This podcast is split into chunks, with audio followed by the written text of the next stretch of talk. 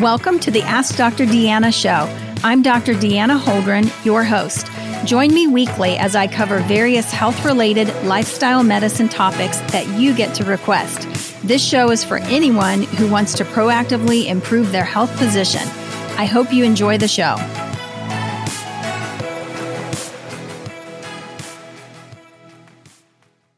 Hey, everybody. It's great to be back with you this week. I'm excited to uh, continue our series uh, on supplement protocols. These are basically some of the supplement protocols that I have used in my medical practice uh, as I have tried to help people uh, just basically get as healthy as they possibly can be and to reverse uh, disease processes and basically just to live their best life. And so today uh, we're going to talk a little bit about insulin resistance, and I'm hoping to go into some gut uh, work as well, because I think that the two are very closely uh, linked. Uh, and then next week, we will continue on. We'll talk a little bit about anxiety and depression, some of the supplement protocols that I use there as well. So um, let's jump right in. Uh, first of all, insulin resistance. What is it? It is such a big topic. Uh, insulin resistance, also sometimes known as prediabetes, uh, but more than that, uh, sometimes it, it, even before people show up on the chart as prediabetes, they're actually experiencing some insulin resistance.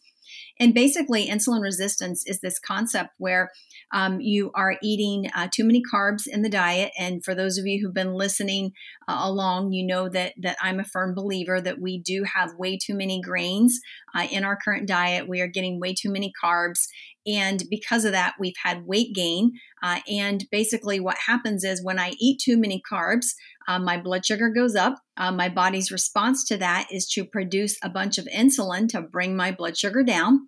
And what happens is I end up with high circulating insulin insulin levels. High circu- circulating insulin levels will then lead to insulin resistance because my cells become less sensitive to the insulin that my body is making. So it's not so much a problem that I'm not making insulin. That's what happens in type 1 diabetes. In type 2 diabetes, it's actually that we're making plenty of insulin, but our cells are not responsive to the insulin and it just doesn't work as well. And so then what happens is you just keep making more and more, it goes higher and higher. And insulin is a growth hormone. It is uh, a hormone that is going to cause us to gain weight that's the reason that diabetics who are on insulin therapy typically do gain on average about 10 pounds per year. And so this is a, a, a, condition that doesn't just affect those who are in the diabetic range, but it affects the rest of us too, because oftentimes it becomes the very reason that you cannot lose weight. Um, it is because again eating too many carbs too high of an insulin level it's just you such a, a, hill to climb. And so, if we can eat a low glycemic diet, do things to bring that insulin level down, exercise is one of those, uh, and there are a few supplements as well that can be used to help stabilize blood sugar levels and and basically help uh, so that the insulin is not uh, high all the time, then we can live a healthier, more vibrant life. And you know, they talk sometimes about the impact. Of course, you know, we know that this has at the cellular level, but it also has a tremendous impact in the brain as well. Uh, insulin does have an impact there, and so we, you know, we want to be, uh, you know, uh, cognizant of that, especially as we are, you know, trying to again live our best life and and be uh, functioning cognitively as best as we can be. So, what are some of the supplements that I've recommended uh, to my patients who are struggling with, um, you know, insulin resistance, and they're basically trying to bring that insulin resistance in, into check to reverse it, if you will. Again, the first thing is diet. Okay, it absolutely, you know, you have to focus on diet. Um, uh, you know, doing some intermittent fasting, the IF, intermittent fasting makes a huge difference for insulin resistance. It's one of the best tools that you can use but then also watching your carbs and making sure that you're not eating too much carbohydrate makes a big difference as well. But in addition to that, you guys, I really like um, you know, recommending inositol. Inositol is an amino acid. Um, it has frequently been used uh, as uh, sort of a natural metformin. Metformin is a product that helps uh, with insulin resistance. Sometimes patients who have polycystic ovarian syndrome, maybe they're struggling with infertility, you know, they might end up being prescribed metformin to help bring that insulin level down. And uh, basically, inositol is sort of a natural metformin, and uh, you can add it to a drink. It comes in a powder form. It also comes in capsules as well. Uh, but that would be one uh, supplement that I definitely recommend to that um, you know person with insulin resistance trying to uh, bring that down. I also like vitamin D. Vitamin D is really important, and there are a lot of great studies out there that talk about vitamin D and its role uh, in diabetes, its role in um, you know stabilizing blood sugar levels and insulin resistance as well. So, making sure that your vitamin D levels are adequate is a great uh, thing to do. I always recommend that you have that checked at least once a year uh, in a blood test. Um, for some people, you know, if you live in a climate where you don't see a lot of sun, you're probably going to, you know, want to have that checked uh, maybe twice a year. Uh, omega 3s are another big uh, you know supplement that i like for um, diabetics and part of the reason is that uh, diabetics or insulin resistance, you know, that whole concept, the whole thing is causing a lot of inflammation. And uh, we know that um, omega 3s, uh, which would be like a fish oil, for example, actually help to reduce the inflammation in the body. And so this is going to go a long way for neuroinflammation. It's going to really help with uh, inside of the blood vessel inflammation there uh, and also inflammation in the lining of the gut. It becomes really, really critical there as well. And so overall, you know, that is going to make a big difference uh, for uh, insulin resistance and just helping to stabilize blood sugar levels as well.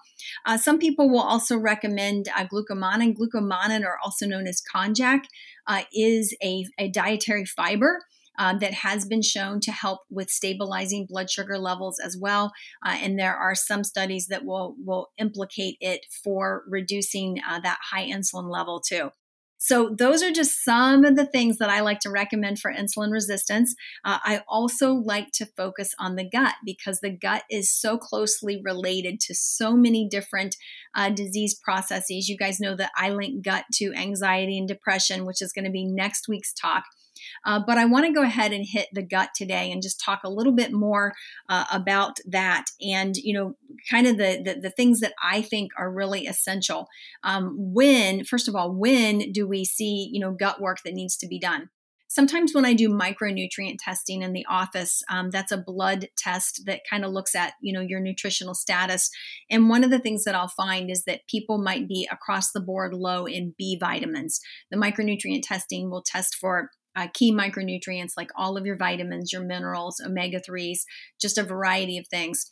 And when somebody is across the board low in B vitamins, that typically tells me they're either not getting those B vitamins in their diet or they're not absorbing it. And in most cases, I think that a lot of it has to do with absorption.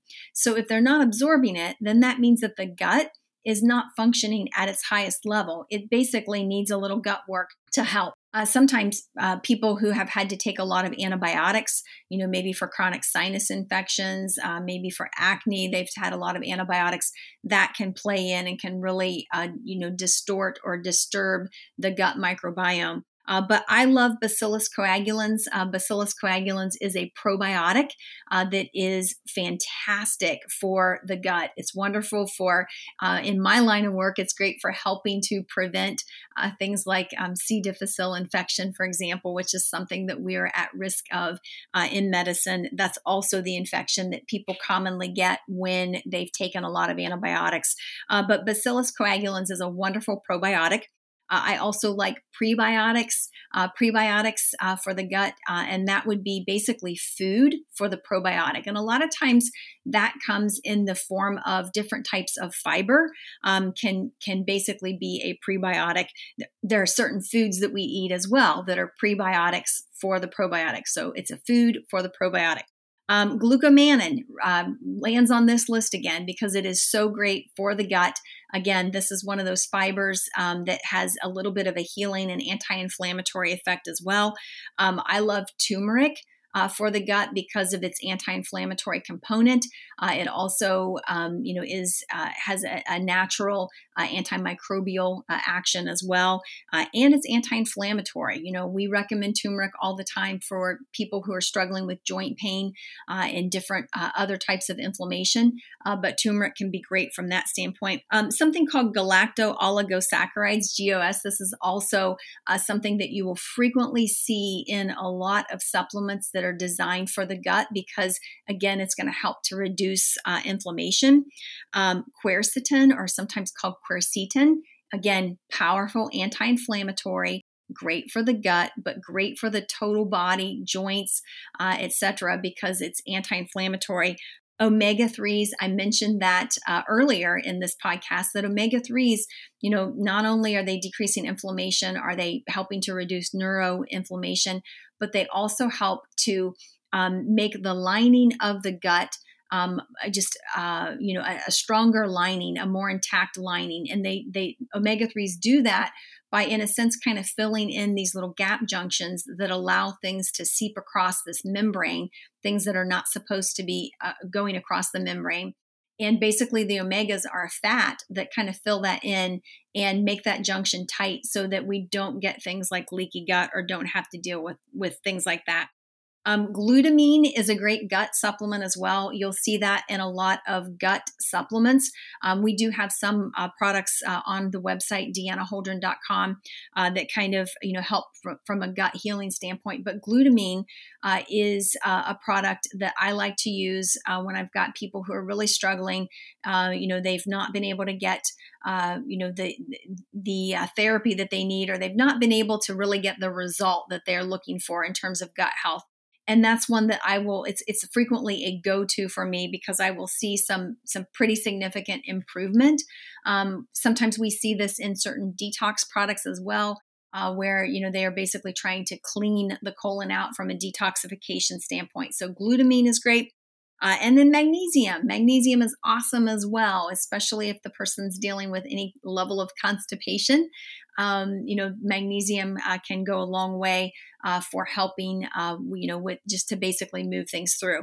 So those are just some of the supplements. Uh, we talked about insulin resistance. We also hit on the gut today, and just some of the things that I will typically recommend as a troubleshoot to try to help people um, you know, reach the healthiest version of themselves, which is really what we're all after. We want to live healthy, happy, vibrant lives. We want to be able to make a difference and we want to be able to take care of ourselves and basically prevent disease. That's what this is all about is prevention of disease and just, you know, really trying to, um, you know do the very best that we can. And so i just appreciate you joining me today. Uh, tune in next week. We're going to be talking a little bit about anxiety and depression and some of the um, supplements that i typically will employ uh, from an office standpoint uh, to help in that area as well. So thanks so much everybody. Have a great day.